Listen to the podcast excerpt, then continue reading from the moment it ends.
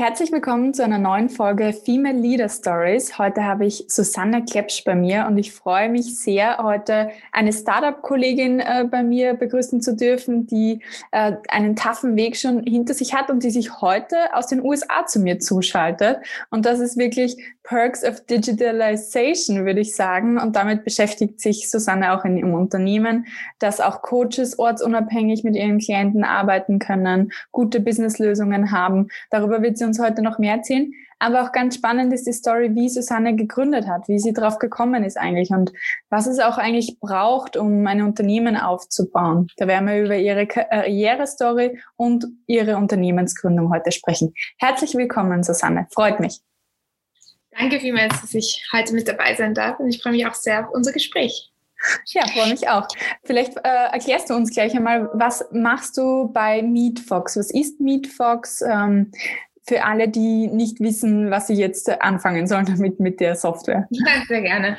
Natürlich. Also ich bin Gründerin und Geschäftsführerin von MeetFox. Äh, MeetFox bietet eine individuelle, bietet individuellen Dienstleistern eine einfache Möglichkeit an, ähm, ein Online-Business aufzubauen und äh, die eigene Expertise äh, online anzubieten und Geld damit zu verdienen. Ähm, unsere Zielgruppe sind, wie du schon gesagt hast, hauptsächlich Coaches, äh, Berater, Anwälte, Therapeuten, äh, sonstige Dienstleister, die eben mit Kundenterminen Geld verdienen. Und äh, wir bieten ihnen eine All-in-One-Lösung an zur Terminvereinbarung, ähm, welche aber auch Videogespräche integriert und auch die direkte Bezahlung ermöglicht.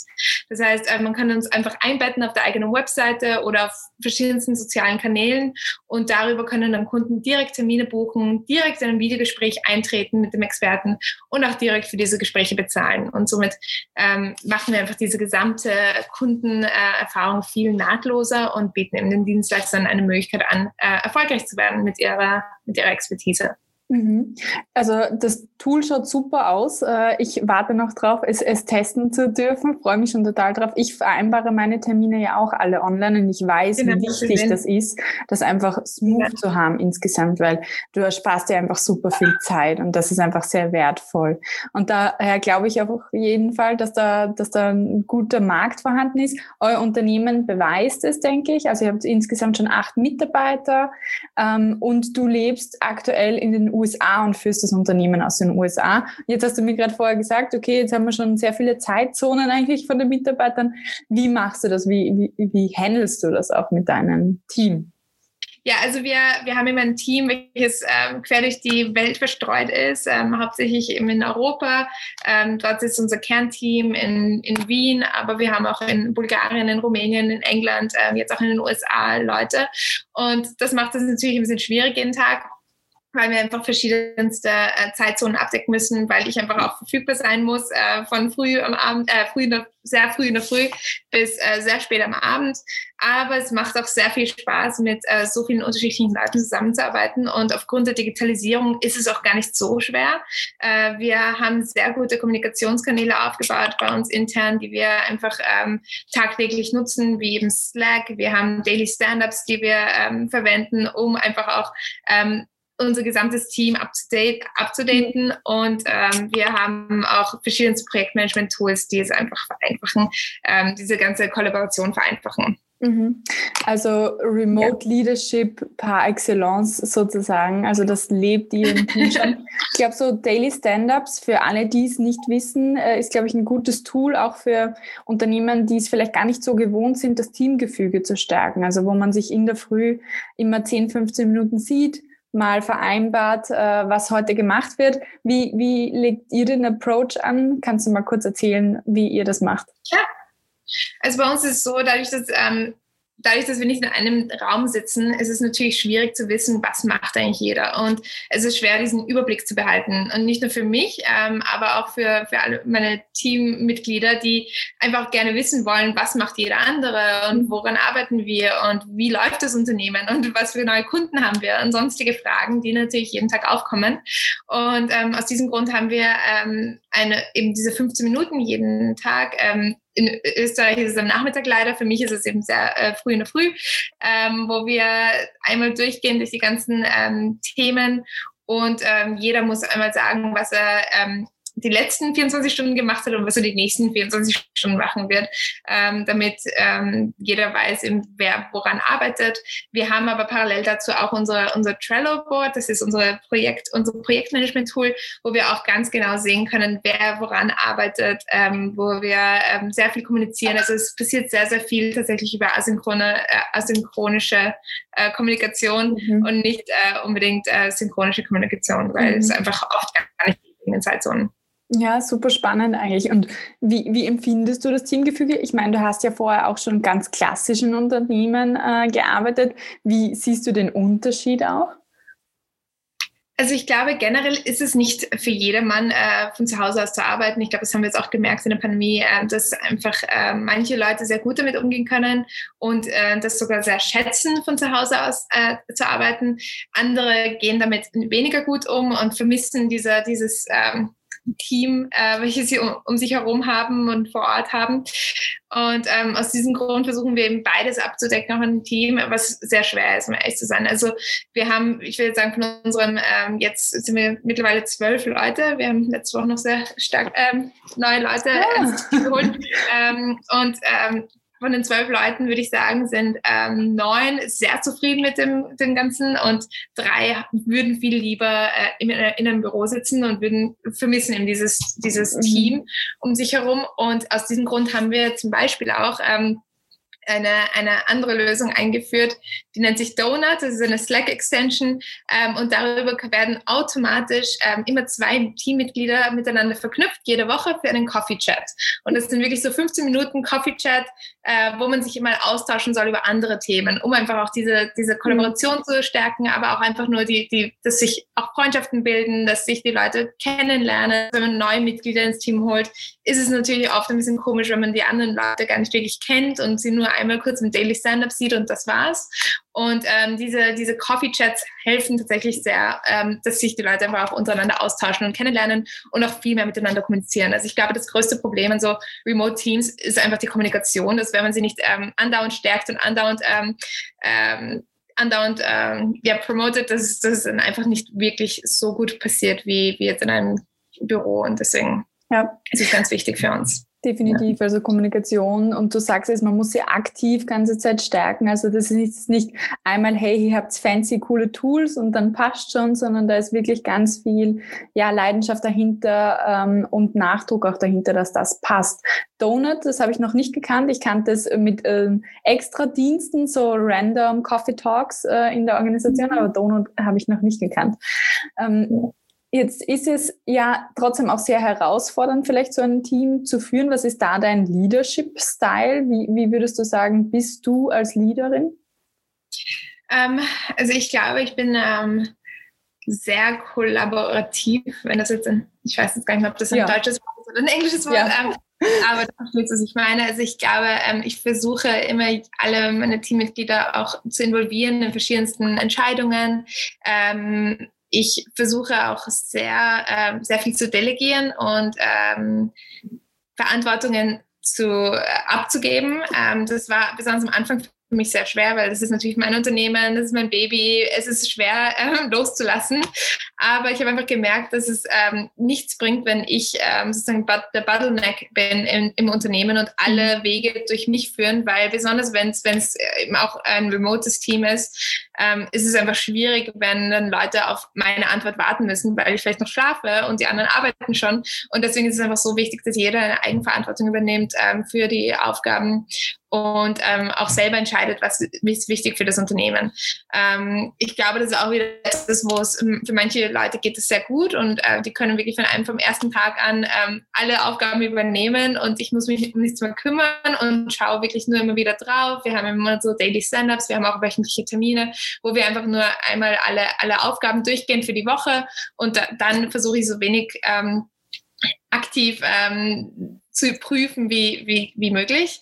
Ähm, bei manchen Leuten ist es aber natürlich auch ähm, notwendig oder nicht notwendig, aber da ist auch gewünscht, dass man ein bisschen mehr mhm. ähm, Führung zeigt und ein bisschen mehr in die richtige Richtung pusht.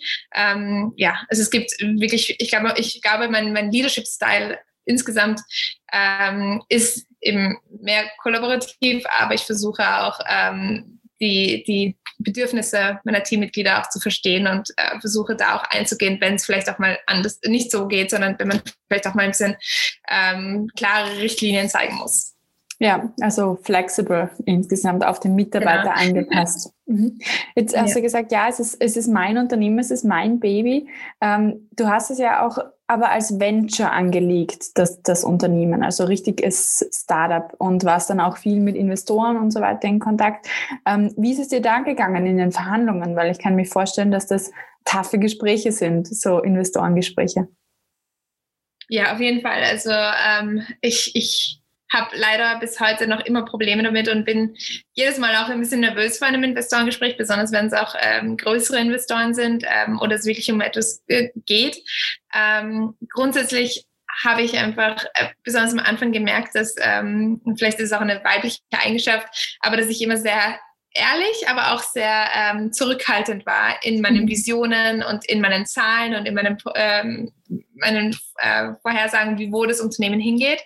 Und ähm, da habe ich einfach gemerkt und auch durch den Austausch mit anderen Startup-Gründern, auch mit männlichen Startup-Gründern und habe gesehen, wie die ähm, ihr Unternehmen teilweise verkaufen und wie, wie sehr sie ähm, ihre Zahlen einfach äh, mutig darstellen.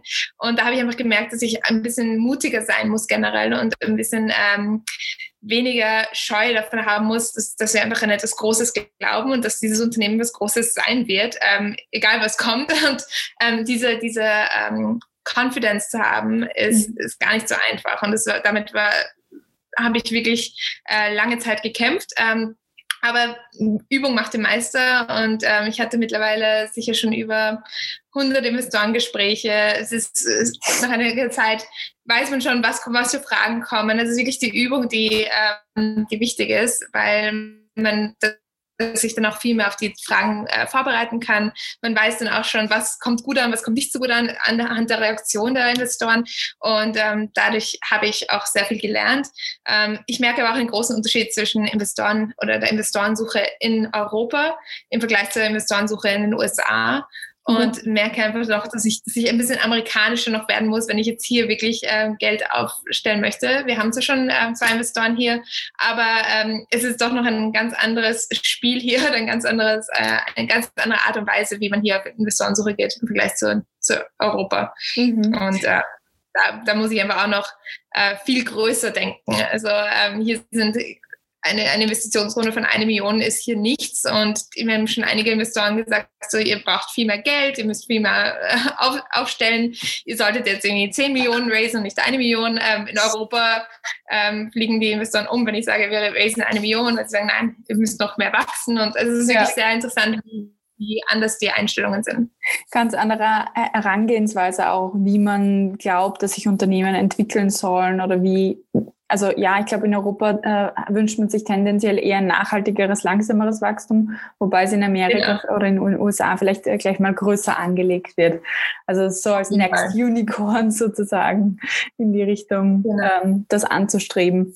Ähm, ich finde spannend, dass du sagst, okay, ja, ähm, das, das muss ich noch lernen oder das, da habe ich mich auch schon verbessert, das einfach größer zu denken, besser zu verkaufen. Ich sehe die Tendenz ganz oft, wenn ich mit meinen Klientinnen arbeite, dass sie sich gar nicht trauen, trauen, ein großes Leben zu träumen. Und wenn sie es gar nicht im One-on-One mit einer Vertrauensperson wie mir als Coach sich träumen, dann schon gar nicht, wenn sie irgendwo sind wie bei Investoren oder ähnliches. Und das ist aber notwendig oder wir dürfen uns das wirklich erlauben, zu denken, okay, im Best Case, was könnte denn passieren? Ja, also wenn alles glatt läuft, was könnte passieren? Und das ist schon sehr eine, eine powerful Frage und eine Übung, die man sich regelmäßig auch vornehmen sollte. Einfach mal groß denken. Ja. Und dann kann man Fall. immer schauen, wie man dorthin kommt. Aber Großdenken ist auf jeden Fall wichtig.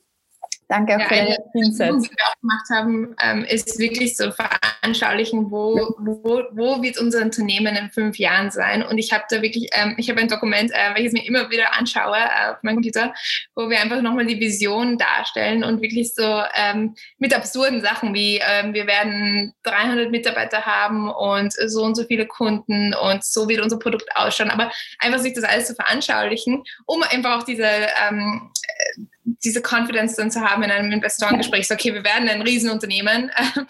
das ist äh, auf jeden Fall wichtig. Und ja. wenn man sich das nicht mal unterschreibt oder veranschaulicht, ist es ein bisschen schwer, so groß zu denken. Und zumindest für mich. Je konkreter das Bild, umso wirklicher ist es auch und umso glaubwürdiger für einen selber natürlich auch. Ähm, Jetzt haben wir ja schon sehr viel über dein Unternehmen gesprochen. Sprechen wir mal über dich persönlich. Du hast ja die Idee zu Meet Fox oder eigentlich auch zu Coach Fox äh, gehabt, während du noch in ganz klassischen Verhältnissen gearbeitet hast. Nimm uns mal mit, wie hat denn deine Karriere überhaupt angefangen? Ja, also ähm, ich habe internationales Management studiert, äh, klassisch auf der WU in Wien, äh, war aber auch sehr viel im Ausland unterwegs, ähm, habe in mehreren Ländern dieser Welt gelebt und gearbeitet ähm, und studiert und äh, musste aber dann leider ähm, aufgrund familiärer Umstände zurück nach Österreich, äh, weil mein Vater verstorben ist und ich sein Unternehmen äh, übernehmen musste. Und ähm, ich war einfach in dieser ähm, schwierigen Lage, wo ich keine Ahnung hatte, wie man eigentlich ein Unternehmen überhaupt führt, äh, wie es funktioniert, wie, wie man ähm, Mitarbeiter führt. Und es war doch ein Unternehmen mit 120 Mitarbeitern, also eine ziemlich große Herausforderung für mich. Und ähm, zu diesem Zeitpunkt habe ich für mich selber einen Coach ähm, gesucht, weil ich einfach äh, schwierige Entscheidungen treffen musste und nicht wusste, wie ich diese treffen soll. Und ähm, die Suche nach einem Coach hat sich aber als sehr schwierig herausgestellt, weil es äh, enorm lang gedauert hat, bis ich einen Coach gefunden habe. Ich habe über 50 E-Mails hin und her geschrieben mit verschiedensten Coaches, um zu verstehen, wie viel kostet ein Coaching, äh, wo machen wir das Coaching. Äh, viele Coaches wollten extra hinreisen zu mir. Ähm, es war leider in Österreich am Land, also es war nicht so leicht, jemanden in der, ähm, in der Nähe zu finden. Insofern gab es noch Reisekosten. Ähm, man musste sich auch kennenlernen, hatte ich Kennenlerngespräche, aber es war einfach so ein riesiger Prozess. Und mhm. ich habe einfach in dem Moment wirklich jemanden in dem, in dem Moment gebraucht und nicht fünf Wochen später. Und ähm, aus dem Grund ähm, habe ich dann einfach äh, gemerkt, dass ich gerne ähm, das ändern möchte und gerne eine Lösung anbieten möchte, die ähm, diesen ganzen Prozess äh, nahtloser gestaltet und, ähm, und Coaches somit die Möglichkeit bietet, mit mir direkt in Kontakt zu treten, aber gleichzeitig auch mir als, als Coachie die Möglichkeit bietet, direkt mit Coaches in Kontakt, in Kontakt zu treten und diese Services auch in Anspruch zu nehmen. Und ähm, aus dem hat sich dann unser erstes Startup äh, entwickelt, das hieß Coach Fox. Es ist noch immer online, es, es funktioniert auch noch. Wir wir haben auch äh, über 140 Coaches dort, die äh, ge, äh, gematcht werden mit Kunden. Und äh, diese ganze Plattform ist wirklich eine Coaching-Plattform, wo man Coaches finden kann, Termine buchen, Videogespräche führen kann und auch äh, direkt dafür bezahlen kann. Äh, es hat sich aber dann leider auch herausgestellt, dass unsere Coaching-Plattform zwar schön und gut war ähm, und auch ähm, einen, einen, einen Need ähm, gedeckt hat, aber leider äh, war es finanziell für uns nicht möglich, äh, tatsächlich erfolgreich damit zu sein, äh, weil es einfach sehr schwierig war für unsere Coaches, ähm, Kunden zu finden. Und gleichzeitig haben wir aber auch gemerkt, dass unsere Technologie unser, unser Schwerpunkt war und äh, wir einfach so viele ähm, Anfragen wegen unserer Technologie bekommen haben, dass wir uns dann entschieden haben, äh, Coach, aus CoachFox Meetfox zu machen. Und ähm, das haben wir dann äh, vor gut ein bisschen mehr als einem Jahr dann einfach ähm, sind wir dieses ganze Programm, äh, Projekt angegangen und äh, sind seitdem sehr, sehr glücklich mit dieser Entscheidung, ähm, besonders auch, weil dieses Thema einfach immer, immer größer wird und immer wichtiger wird und Leute einfach nach, ähm, nach Softwarelösungen suchen, um ihre Dienstleistungen online anzubieten.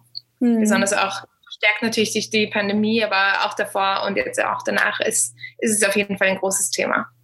Definitiv. Spätestens jetzt ähm, seit Corona-Zeiten haben sehr viele umgestellt auf ein Digital Business, auch denen es vielleicht vor als nicht möglich erschien, haben jetzt umgestellt und, und sind dort angekommen. Also auf jeden Fall Smart Move, dass ihr da auf eure Kernkompetenzen eigentlich geschaut habt und auch bold, ja, also da sich von einer Idee zu verabschieden und die nächste mehr stärker zu verfolgen, ist einfach Teil der Unternehmer-Journey, würde ich sagen, sich immer wieder neu zu fokussieren und das habt ihr, äh, ist euch da sehr gut gelungen.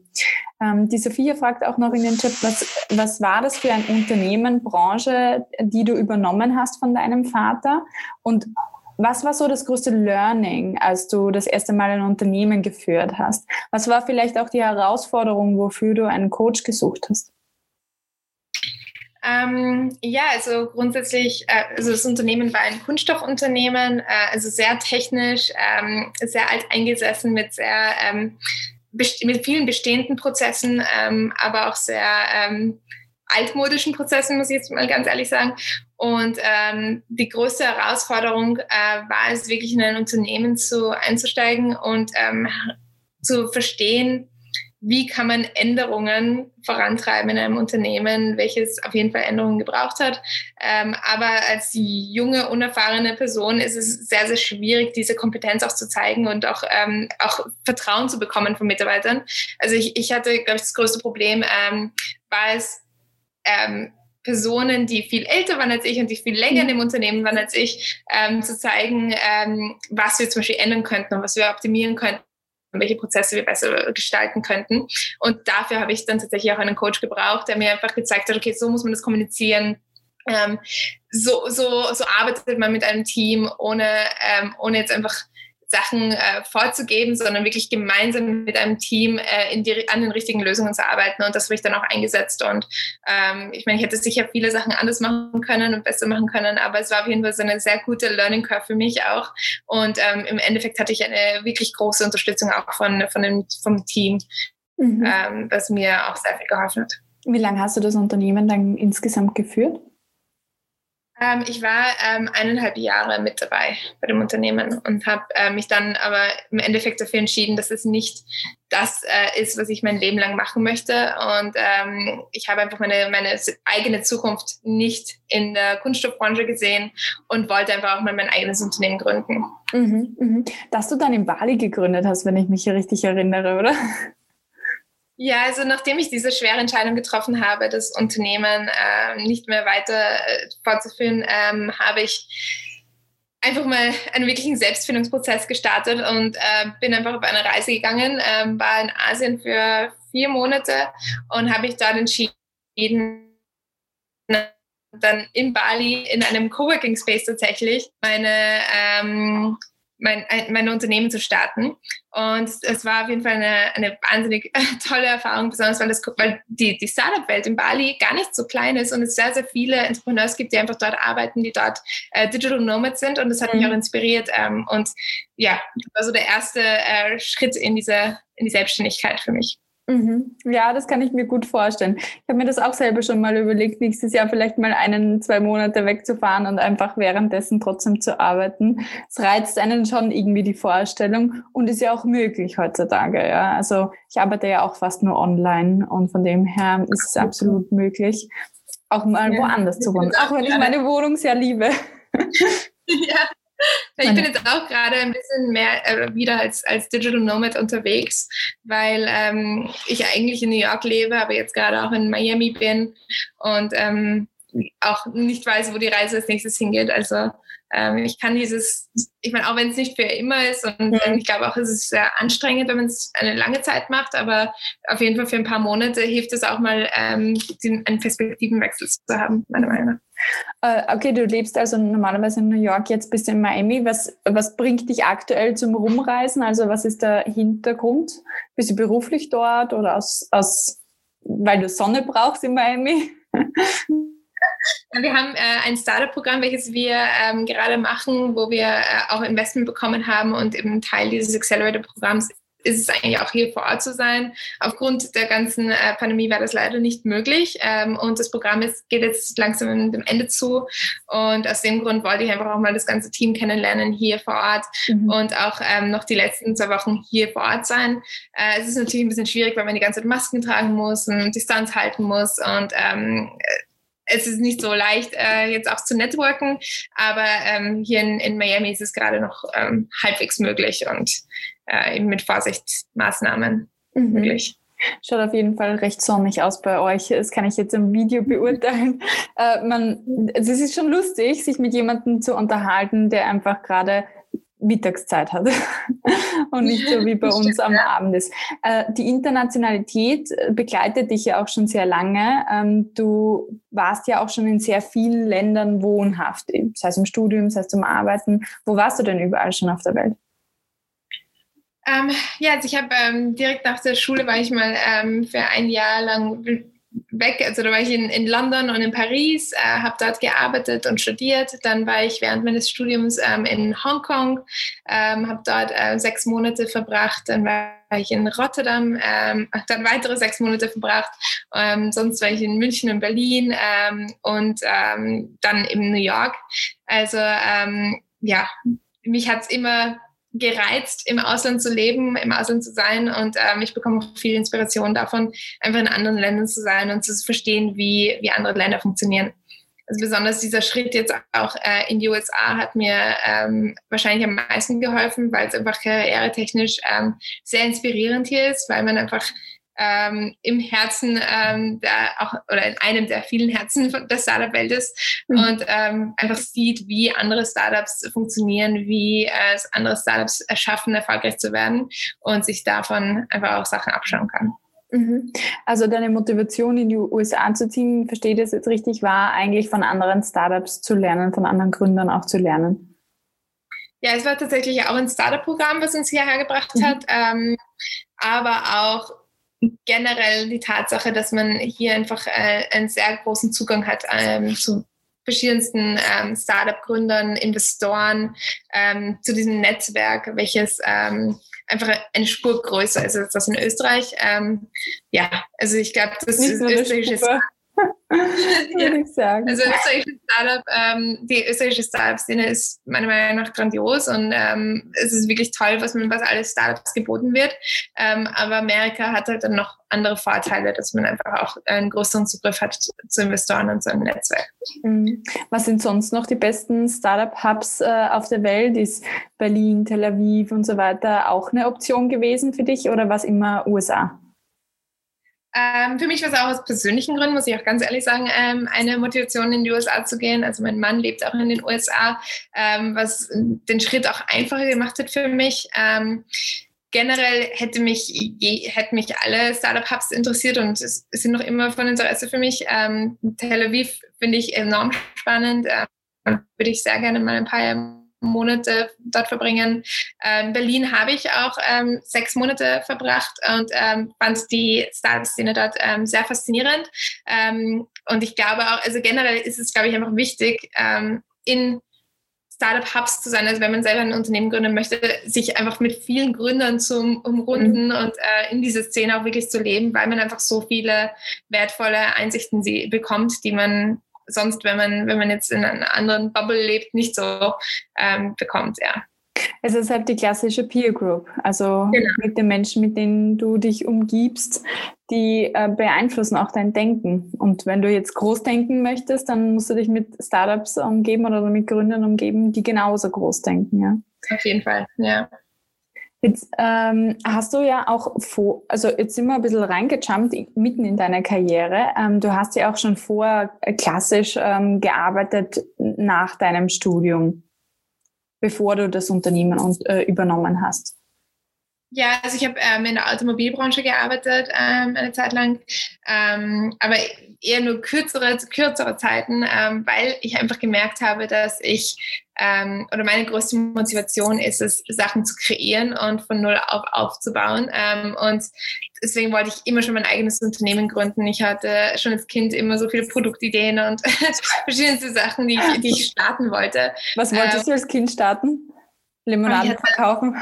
Ich hatte verschiedenste Sachen. Also ich hatte von Restaurantplänen bis hin zu Hotels, bis hin zu ähm, verschiedensten Produkten, also so, ja, Rucksäcke mit Rollen und sonstiges. Also ich hatte wirklich schon die verschiedensten Ideen, wirklich auch schon mit Businessplan und allem drum und dran, habe aber dann nie etwas weiter verfolgt. Ähm, und dann habe ich mir einfach gedacht, ich möchte das jetzt einfach mal probieren. Mhm. Ich glaube, wenn man ähm, jung ist, ähm, besonders auch als Frau, wenn wir nochmal auf das Thema zurückgehen, ist es in gewissen ähm, Lebensphasen manchmal schwieriger, ein Unternehmen zu starten. Ich glaube, wenn man, wenn man jung ist und wenn man gerade ähm, frisch aus der Uni ist, äh, ist es vielleicht einfacher, weil man einfach noch nicht so große Verantwortungen hat und, ähm, und sein eigenes Ding machen kann.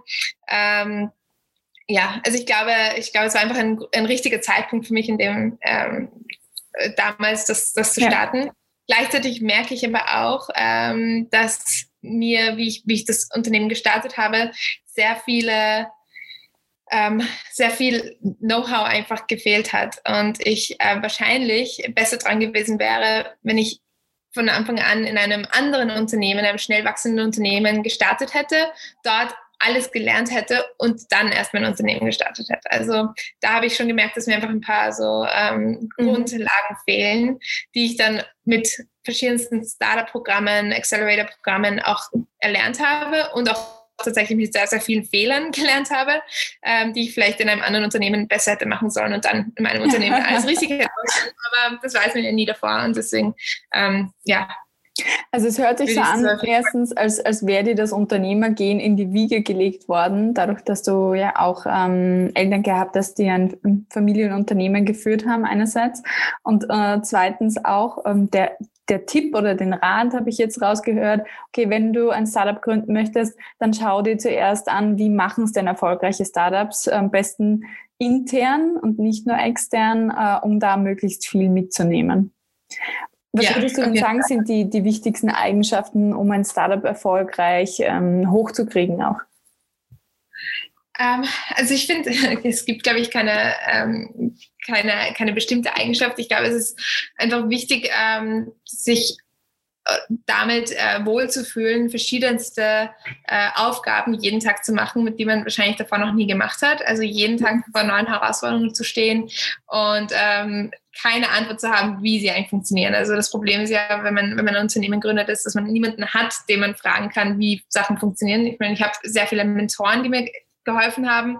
Aber ähm, generell bist du dein eigener Boss und deswegen musst du die eigenen Entscheidungen treffen und du musst dir selber sagen, wie Sachen funktionieren. Und wenn man das nicht weiß, macht man eben sehr, sehr viele Fehler. Man muss sehr, sehr viel selber recherchieren ähm, und man muss sich mit verschiedensten ähm, besseren Leuten umrunden, äh, die einfach äh, auch ins Team holen, die einfach gewisse ähm, Grundlagen auch mitbringen ins Team. Ähm, ich glaube, dass ähm, es generell wichtig ist, ähm, ein, ein Allrounder zu sein, also dass man ähm, gerne verschiedenste Aufgaben macht, wie zum Beispiel, man muss einerseits die ganzen Finanzsachen, äh, die ganzen Finanzthemen abdecken, wie Investorensuche, Buchhaltung, ähm, ja, Rechnungen stellen, all das. Ähm, da muss man auf der anderen Seite Marketing wissen, man muss wissen, wie man Kunden findet, man muss wissen, ähm, wie man seine ganze Kommunikationsstrategie aufbaut äh, und da muss man auch produkttechnisch ähm, vieles wissen. Ich hatte ein Glück, dass ich einen sehr, sehr guten CTO an meiner Seite habe, der ähm, das ganze Produkt ähm, von A nach B bringt, ohne dass ich so viel involviert sein muss, aber trotzdem muss man einfach verstehen, wie alles funktioniert. Das heißt, man muss wirklich so viele verschiedene Bereiche abdecken und ähm, damit fühlen sich, glaube ich, nicht alle wohl. Äh, es ist auch nicht immer, es ist nicht einfach und äh, man wird nie ähm, spezialisiert oder man wird nie ein, ein Experte in einem Feld. Und das ist auch etwas, was ähm, andererseits ein bisschen traurig ist, weil ich kann nicht von mir selber behaupten, dass ich sehr, sehr gut im Marketing bin oder sehr, sehr gut in, in Sales oder sehr gut im Produkt, sondern mhm. ich kann alles ein bisschen, aber ich, ich kann nichts äh, enorm gut. Ähm, und das ist einfach die, das, was man, was man wird, wenn man ein Unternehmen gründet, würde ich sagen. Man ist Generalist, wie du ja. vorher so schön gesagt hast. Und du hast auch gemeint, ja, dann ist es notwendig, bessere Leute um sich zu haben, also die sich fachlich besser auskennen in ihrem Spezialgebiet. Wie ja. hast du es angelegt, dass du diese Leute findest und auch für dich gewinnen konntest? Genau. Also ähm, einerseits äh, ist es natürlich schwierig, weil es eine Budgetsache ist und man nicht unbedingt ähm, genug Geld hat am Anfang, um die besten ähm, Leute ins Team zu holen. Gleichzeitig haben wir aber auch das Glück gehabt, dass wir einfach Leute von der Idee überzeugen konnten und ähm, manche einfach mitmachen wollen, weil sie so an diese Idee glauben, dass sie auch bereit sind, äh, um kein Gehalt oder wenig Gehalt einfach mitzumachen. Und da hatte ich äh, besonders am Anfang sehr viel Glück äh, und auch bis heute haben wir andauernd Glück mit Leuten, die vielleicht auch nicht so erfahren sind, aber einfach so motiviert und so viel lernen möchten, dass sie einfach ähm, Vollgas geben. Und ähm, deswegen ist es, es ist, es ist dann gar nicht so schwer, gute Leute ins Team zu holen ähm, und auch gar nicht so schwer, viele Leute ins Team zu holen, wenn man es einfach, äh, wenn man es einfach schafft, die Idee, ähm, die Idee zu verkaufen und die Vision zu verkaufen und auch ähm, Lernmöglichkeiten bietet. Also ich, ich bin fest davon überzeugt, dass ein Startup enorme Lernmöglichkeiten bietet, die man in anderen Unternehmen vielleicht nicht unbedingt hat und auch ähm, wir bieten zum Beispiel auch Studenten die Möglichkeit, ähm, wirklich Verantwortung zu übernehmen für einen gesamten Bereich und ähm, Projekte alleinständig von, von A nach B zu bringen. Und das sind Sachen, die, ähm, die einfach sehr viel bringen, auch für die persönliche Entwicklung. Und damit versuchen wir auch äh, gute Talente zu ködern. Mhm.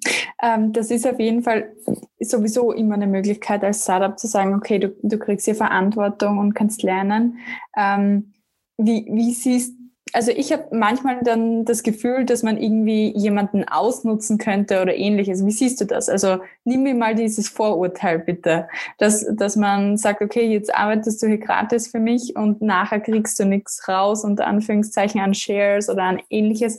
Was bietet ihr da auch äh, Mitarbeitern, dass sie ja für euch arbeiten, Leistung bringen? Ja, also wir ähm, versuchen, äh, soweit es geht, ähm, immer Gehälter zu zahlen. Ähm, das haben wir auch von am Anfang war es wirklich schwer. Ähm, jetzt ähm, machen wir das hauptsächlich. Äh, wir haben ähm, auch Anteile, die wir hergeben. Ähm, ge generell bin ich einfach ähm, sehr offen mit unseren Mitarbeitern und sage ganz transparent, wo wir stehen ähm, und dass wir auf keine, keine, keinen Fall Leute ausnehmen wollen, aber gleichzeitig einfach uns manchmal die Hände gebunden sind, weil wir jetzt einfach nicht zehn Leute ähm, anstellen können mit einem vollen Gehalt und mhm. Anteilen und das und jenes. Es geht einfach nicht. Und ähm, das Unternehmen muss wachsen.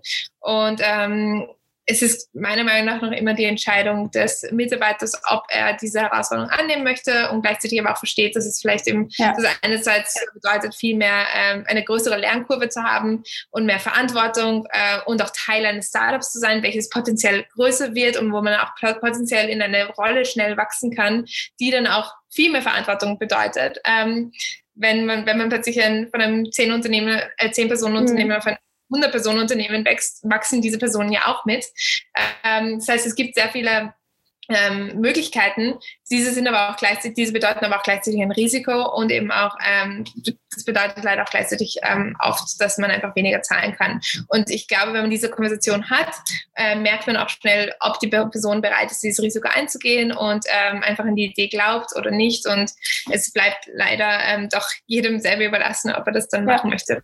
Den Approach finde ich sehr schön, weil es geht dann einfach um die Transparenz. Schau, das und das äh, können wir bieten und das und das ist möglich, aber natürlich können wir es dir nicht garantieren, aber du kannst dafür selber sorgen, äh, dass es möglich wird. Ja? Also wenn ein Mitarbeiter ja. motiviert ist und gut ist, dann kann er sich seinen eigenen Job hier ähm, im Management schaffen. so kann man, kann man eigentlich sagen. Ähm, jetzt und hast du schon Personen, die ähm, zum Beispiel unser, unser CTO hat gestartet als Teilzeit äh, mehr oder weniger Praktikant und ist jetzt ähm, unser CTO, weil er einfach so gut war und so viele Aufgaben übernommen hat. Äh, das heißt, man kann relativ schnell in eine, in eine Rolle wachsen, ähm, die, die diese einfach, diese Möglichkeiten oder diesen schnellen Wachstum gibt es, glaube ich, in, in größeren Unternehmen einfach nicht, weil es da ganz genaue Karrierewege gibt. Mhm. Und ähm, bei uns ist es einfach viel flexibler, weil es nur mehr darauf ankommt, wie viel man wirklich für das Unternehmen leistet und was man, was man dem Unternehmen bringt. Mhm, mhm. Jetzt äh, hast du selber schon gesagt, ähm, Arbeit, viel Arbeit ist, ist ein Plan. Wie, wie vereinbarst du es mit deiner Freizeit? Gibt es auch eine private, Susanne? Ähm, um ehrlich zu sein, ist es im Moment ein bisschen schwierig. Also ich arbeite wirklich sehr, sehr viel, ähm, leider viel mehr, als ich gerne gehabt hätte. Ähm, dieses Jahr war, war wahrscheinlich das härteste, ähm, aber ich versuche einfach wenigstens am Wochenende ein paar Stunden wirklich abzuschalten, meinen Computer nicht einzuschalten, mein Handy nicht einzuschalten ähm, und äh, andere Sachen zu machen, um einfach auf andere Gedanken zu kommen. Und ich versuche, ich werde jetzt ähm, hoffentlich, wenn es klappt, auch diesen diese, diesen Winter ähm, Weihnachtsurlaub auch nehmen zum ersten Mal. Äh, ich hoffe, es klappt und ähm, dann hoffe ich auch, dass ich dann nicht unbedingt meinen Computer einschalten muss. Ähm, ja, also grundsätzlich, es ist, ich glaube, ähm, dass Gründer, die sagen, sie haben eine komplette Work-Life-Balance, ähm, glaube ich einfach nicht. Ich glaube nicht, dass es wirklich vereinbar ist. Äh, komplett. Ich glaube, man muss einfach gewisse Opfer bringen und ähm, besonders wenn man ein Unternehmen schnell wachsen sehen möchte, hat man, man hat leider nur 24 Stunden am Tag und ähm, leider gehen dann doch sehr viele Stunden in die Arbeit.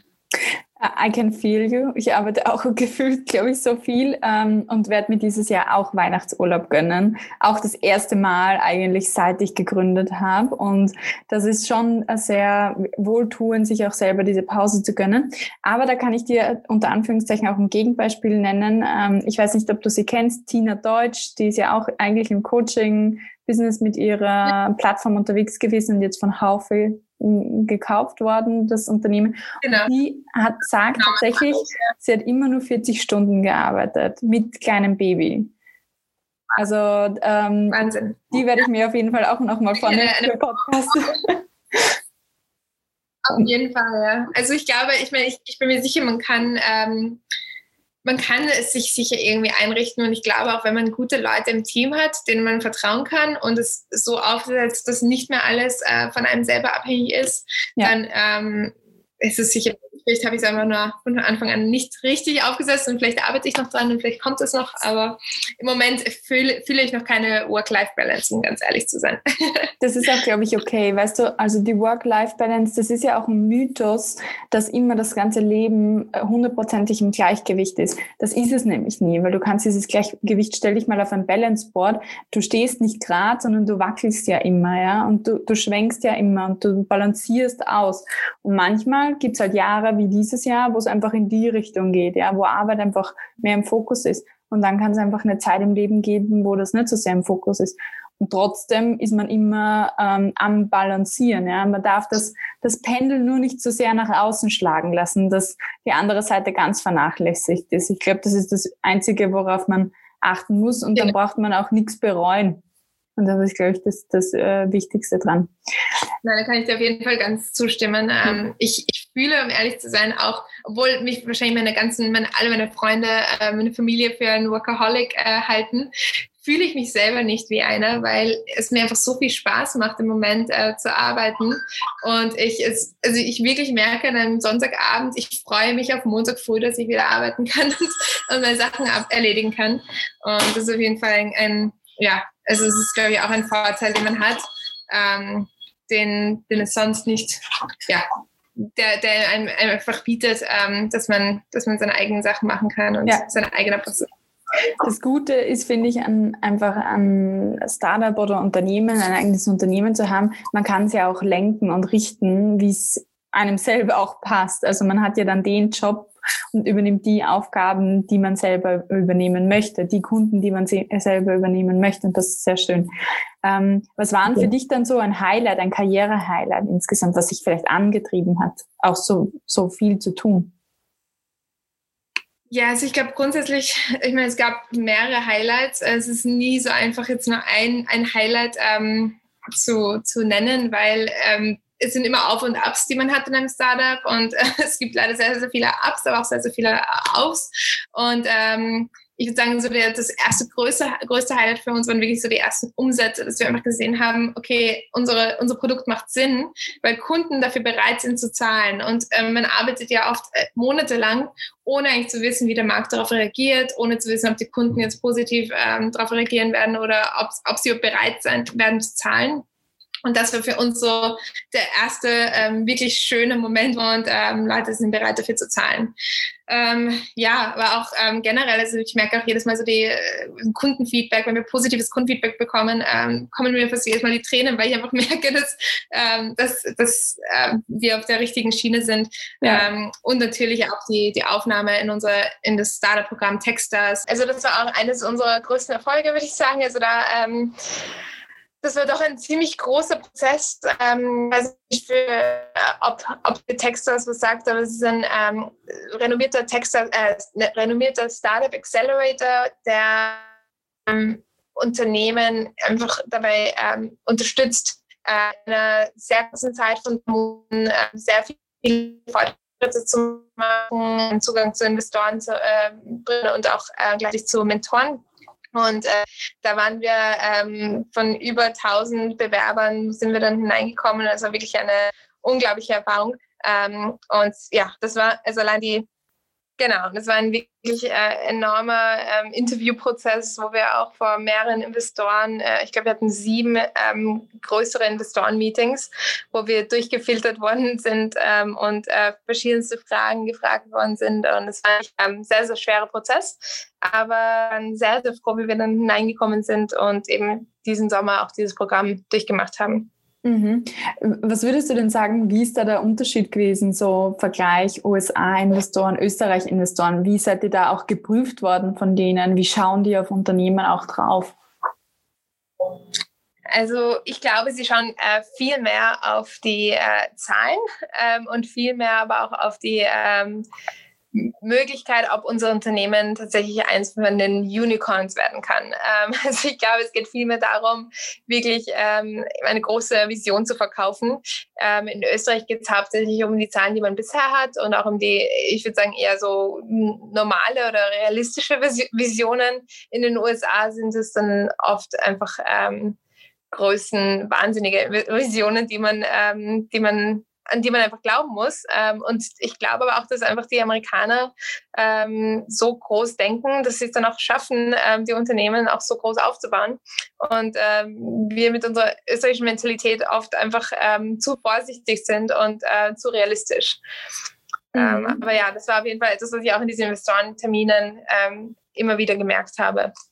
Also dass sie einfach auf die große Vision ja achten es ist halt in Europa auch diese Angst, glaube ich, vorm Scheitern, die einen dann dazu bringt, so realistisch zu planen, würde ich meinen. Wie, wie siehst du das in den USA und wie siehst du das für dich persönlich? Hast du manchmal die Angst, dass es sagt, ihr erreicht das nicht, was ihr euch vorgenommen habt oder das Unternehmen ja. komplett auf, ja. auf jeden Fall. Also ja, sehr, sehr oft sogar. Ähm, ich glaube, wir haben ähm, als Unternehmen immer wieder die Angst äh, zu scheitern, weil es einfach ähm, nicht geradlinig läuft. Also ich glaube, wenige Startups laufen von äh, beginnen und, und es läuft immer geradlinig hinauf, sondern es gibt einfach so viele äh, Aufs und Ups, die man ähm, durchmachen muss.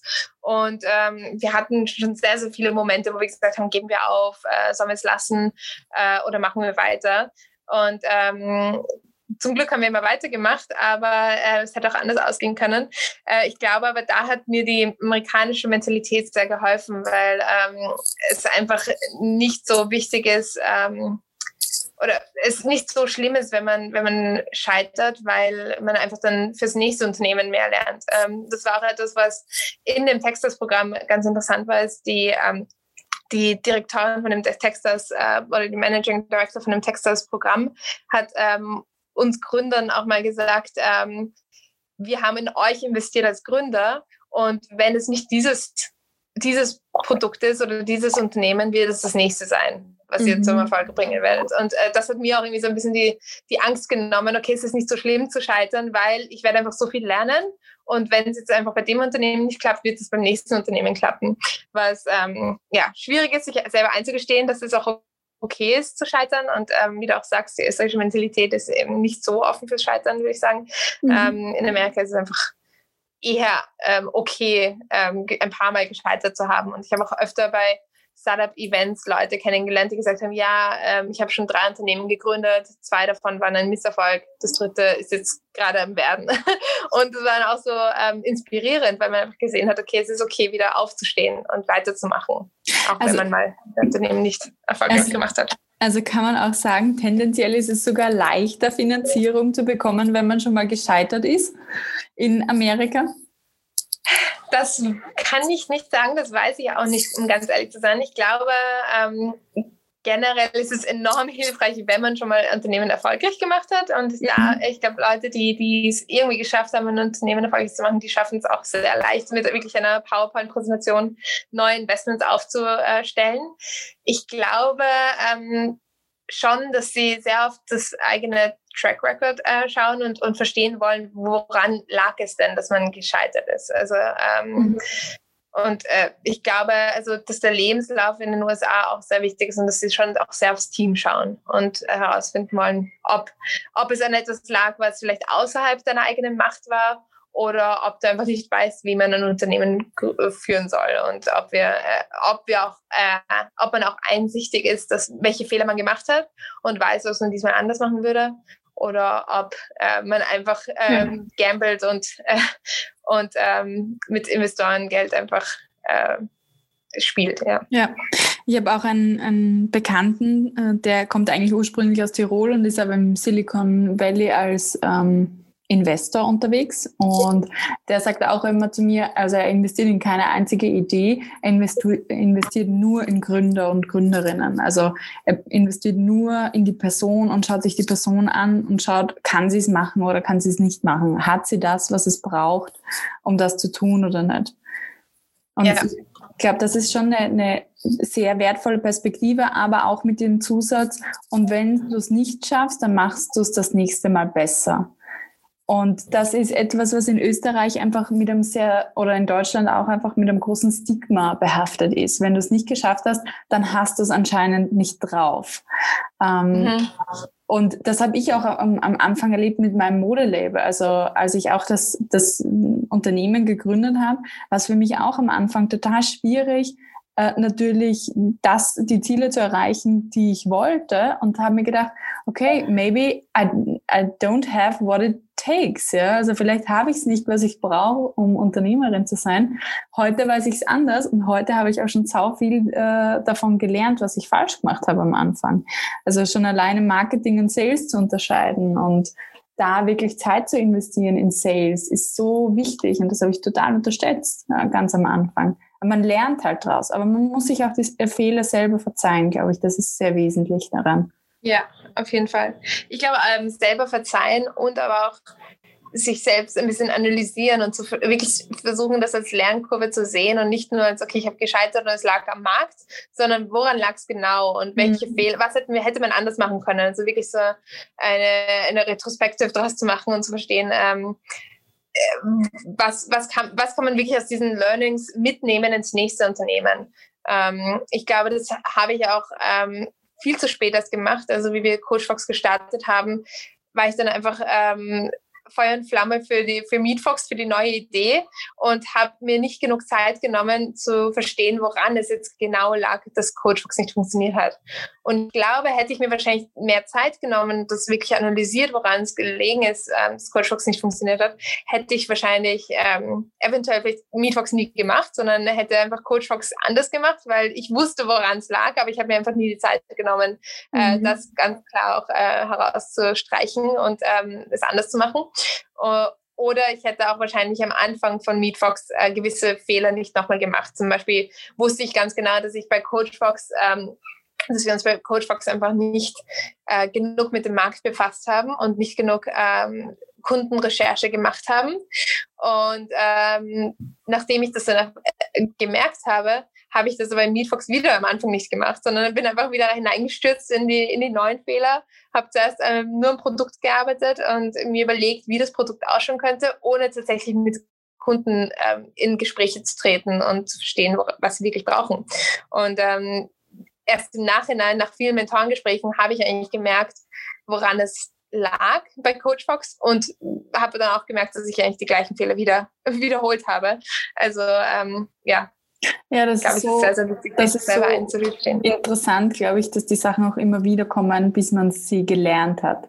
Und das ist ja nicht nur in einem Unternehmenskontext so, sondern generell im ganzen Leben. Die Challenge, die kommt immer wieder, bis du sie gemeistert hast. Also äh, nicht hinzuschauen ist immer die schlechtere Option, weil sie dich verfolgen wird, glaube ich. Also das habe ich so die Erfahrung gemacht, auch in meinem Leben oder auch aus, aus einem systemischen Gedanken. Und du weißt ja, ich bin systemischer Business Coach. Ist es halt so, dass das da ist aus einem gewissen Grund. Und deswegen sollte man hinschauen, ja. Was, was würdest du denn sagen, wo bist du so persönlich über dich hinausgewachsen? Ah, ja, also ich glaube, ähm, es gab einige Sachen, die ich einfach am Anfang nicht, ähm, nicht gewusst habe, ähm, nicht gekonnt habe, die, wo ich mich oft einfach ins kalte Wasser selber ähm, werfen musste. Ähm, eines der Sachen ist zum Beispiel, dass ich es hasse, in der Öffentlichkeit zu reden. Ähm, ich habe das nie gemocht, äh, schon in Schul- und Universitätszeiten. Und ähm, ich war auch immer sehr, sehr nervös ähm, vor Public Speaking. Und plötzlich habe ich mein Unternehmen gestartet und musste plötzlich fast je, wöchentlich äh, unser Unternehmen präsentieren, sei es auf äh, Startup-Events, vor Investoren, vor Kunden. Und ähm, ich habe einfach gemerkt, dass, äh, dass ich daran arbeiten muss und an meiner Nervosität arbeiten muss. Ich hatte dann auch einen Coach teilweise. Ähm, ich merke noch heute, dass ich sehr oft einfach mit meiner eigenen Nervosität kämpfen muss, ähm, weil ich es noch immer nicht mag. Aber es macht mir ähm, interessanterweise mehr und mehr Spaß. Also ich merke ja schon langsam, dass ich es genieße, so auf die Bühne zu steigen und äh, mein Unternehmen zu präsentieren, was, was am Anfang gar nicht der Fall war. Und ich glaube, äh, mhm. es sind so die kleinen äh, Lernkurven, die man dann auch miterlebt, dass, wo man einfach, einfach sieht, wie man, wie man selber auf der Bühne ist. Und ähm, das ist dann auch nach einiger Zeit immer besser und einfacher ist für einen. Ja, ich glaube, das Public Speaking, das macht sehr vielen Menschen Angst. Äh, aber tatsächlich ist es auch einfach nur ein Skill, den man entwickeln muss. Natürlich, den einen macht es mehr Spaß als den anderen, aber sehr viel kann man lernen, so dass man sich nicht mehr blamiert und nicht mehr schämen muss, wenn man dann irgendwie wo etwas zu sagen hat. Ähm, das ist, also ich merke es zum Beispiel bei mir, ich bin schon ein, eher ein Mensch, der sehr gerne redet, auch vor Publikum und das auch schon sehr jung gemacht hat. Aber die Entwicklung, die ich in diesem Jahr 2020 gemacht habe im Thema Sprechen, war auch ein Wahnsinn. Schon alleine, weil ich schon so viele Female Leader Stories Interviews geführt habe und auch äh, Workshops und, und, und. Aber man, man lernt einfach immer wieder dazu, wie man sich ausdrückt, wie man spricht. Und das ist einfach ein Skill, den man Auf lernen kann. Was ja, man kann nie auslernen. Das stimmt. Ja, das sowieso nicht. Also es gibt immer something new. Ja, definitiv. Was ist denn etwas, was du als nächstes lernen möchtest? Ähm, das ist eine gute Frage, aber ich glaube, ähm, generell möchte ich mehr an meiner Leadership, ähm, meinem Leadership-Style arbeiten. Ähm, ich merke jetzt einfach, dass wir in unser Team ähm, gerade sehr vergrößern und ähm, gleichzeitig aber auch immer neue Herausforderungen auf uns zukommen. Und ähm, ich muss einfach mehr und mehr lernen, wie ich unser Team effektiv manage, ähm, aber auch wirklich zum Erfolg bringe. Also dass jeder wirklich seine, seine Aufgaben ähm, so erfüllt, wie, äh, wie es wie es meiner, meiner Vorstellung entspricht, ohne dass ich jetzt micromanage. Ähm, mhm. Ich glaube, es sind so, so einige Themen, die auf der Leadership-Seite, die ich jetzt ähm, demnächst sehr stark angehen muss, weil, ähm, weil es jetzt einfach auch sehr akut ist. Mhm, mhm. Ja, jetzt, äh, das letzte Mal, als wir uns gehört haben, hattest du noch acht Mitarbeiter im Team. Jetzt sind schon zwölf, hast du mir heute äh, gesagt. Das heißt, ihr, ihr legt da ein, ein, Wachstum definitiv hin. Was ist da dein Zugang, um Leadership äh, zu lernen, weiterzulernen? Wo holst du dir neue Infos? Ähm, eine Sache, die ich jetzt begonnen habe, ist von meinen ähm, von den Teammitgliedern, mit denen, mit denen ich schon lange arbeite, ähm, so Feedback einzuholen. Ähm, ich habe jetzt auch einen, äh, so einen, einen Fragebogen, der anonymisiert an sie geschickt wird, wo sie mir einfach mal Feedback geben zu meinem eigenen Leadership-Style ähm, und auch äh, Verbesserungsvorschläge, um einfach auch mal zu verstehen, wie ähm, ich als, ähm, als Geschäftsführerin von meinen Teammitgliedern gesehen werde und äh, wo sie meine, meine Stärken und meine Schwächen sehen. Weil ich glaube, das ist auf jeden Fall ganz wichtig zu verstehen, äh, wie, man, wie man selber ähm, wahrgenommen wird. Mhm. Ähm, und ich habe mir sonst noch nicht so ganz viele Gedanken darüber gemacht, wie ich das genauer angehen möchte. Aber mein Plan war es jetzt auch einfach sehr viel zu lesen, ähm, jetzt auch in, dem, in dem, meinem Urlaub dann hoffentlich, wenn er stattfindet, ähm, auch mal ein paar Bücher darüber zu lesen. Und ähm, mein Plan wäre es dann auch, mit einem Coach zu arbeiten. Also vielleicht arbeiten wir dann gemeinsam. ja, das würde mich auf jeden Fall freuen. Susanne, das würde mich auf jeden Fall freuen. Und ich habe auch bestimmt gute Buchtipps äh, für dich. Ich weiß nicht, hast du Stefan Mehrath gelesen? Der hat, Nein. Äh, der hat eine Buchserie, Der Weg zum erfolgreichen Unternehmer, wo es eigentlich darum geht, immer weiter loszulassen, auch vom, okay. von den Mitarbeitern. Oder auch ein gutes Buch ähm, zum Thema Delegieren auch oder Loslassen ist auch ähm, Simply Leading von Bodo Schäfer. Also zwei Bücher, die man auf jeden Fall Richtung Leadership Style empfehlen kann. Wenn es darum geht, Super. Coaching zum Beispiel einfließen zu lassen in den Leadership Style, dann ist The Coaching Habit ein ganz gutes Starting Book für das Ganze. Okay. Gerade weil du dich mit dem Thema ja vom Produkt her auch beschäftigst, ähm, ist es bestimmt auch sinnvoll, das im Leadership-Style ein bisschen einfließen zu lassen. Dann werde ich mir die drei Bücher gleich mal kaufen auf Amazon und dann werde ich berichten, wie sie ja, voll, beeinflussen nach dem Winter. Berichte mal, genau. Ja. Äh, was wären für, also jetzt haben wir ja schon sehr viele Infos von dir bekommen. Was ist denn für, aus deiner Sicht der abschließende Tipp, den du Frauen mitgeben möchtest die, und auch Männern, die diesen Podcast hören? Also ich glaube, ähm, das Wichtigste oder was mich am meisten vorangebracht hat, ähm, ist mit anderen Personen zu sprechen über die eigenen Herausforderungen, über die eigenen Probleme und ähm, sich mit Leuten auszutauschen, die entweder in ähnlichen Situationen sind oder ähnliche Situationen schon mal miterlebt haben mhm. oder auch einfach nur mal Freunde auch zu fragen. Ähm, ich glaube, was viele Gründe machen, und das war auch mein Fehler sehr lange Zeit, war ähm, eine sozusagen eine Wand um sich herum aufzubauen und ähm, ja niemanden von Misserfolgen zu erzählen, weil es einfach peinlich ist, weil es unangenehm ist, weil es nicht das ist, was man gerne ähm, nach außen hin ähm, an die Öffentlichkeit bringen möchte.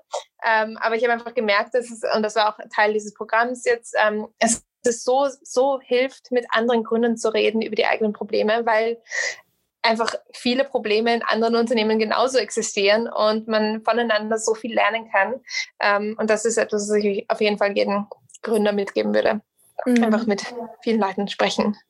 Definitiv. Und, ich glaube, das ja. ist für alle Menschen sehr sinnvoll. Immer dann, wenn man ähm, eine gute Peer Group hat, an, entweder an Kollegen oder Mitgründern oder ähnliches oder auch an Mentoren, Supportern, Coaches, mit denen man sprechen kann über seine Probleme und ganz offen sprechen kann, ist es, macht man einfach wahnsinnig viele Schritte, weil sobald man auch etwas anspricht, offen aus dem Kopf rausholt, dann sieht man es auch automatisch selber von außen. Es kann auch sehr hilfreich sein, die Probleme auch mal aufzuschreiben und von außen einen Blick drauf zu werfen. Das ist eigentlich, glaube ich, auch das, was passiert. Man kriegt Distanz und gleichzeitig kriegt man andere Lösungen angeboten von anderen dadurch. Ja, ja, auf jeden Fall. Danke, Susanne, auf jeden Fall für diesen vielen, vielen Tipps. Ich danke auch unseren Gästen für die äh, Fragen im Chat. Ähm, es war super spannend, heute einzutauchen mit dir in die Startup-Szene und ja, deine Power auch zu spüren, deine Inspiration zu spüren, die du da mitbringst. Und wir sind schon super gespannt, oder ich bin schon super gespannt, wie es weitergehen wird bei dir, Susanne. Und es wird sicherlich erfolgreich werden, wenn mit Meetfox oder mit was anderem. Aber ich bin mir sicher, dass du deinen Weg äh, gehen wirst als Gründerin und noch ganz, ganz viel Großes kreieren wirst. Danke, dass du uns heute deine Zeit in deinem ja, wertvollen ähm, Tagesablauf auch geschenkt hast. Ich danke dir vielmals, dass ich dabei sein durfte. Und vielen Dank auch für die netten und aufbauenden Worte. Und ähm, ja, ich freue mich, in Kontakt zu bleiben und hoffentlich dann auch mal mit dir im neuen Jahr dann äh, zusammenzuarbeiten. Freut mich, Susanne. Bis bald. Bis bald. Was denkst du über diese Karrierestory? Hinterlasse uns eine Rezession, einen Kommentar im Store. Ich freue mich auf dein Feedback. Bis bald.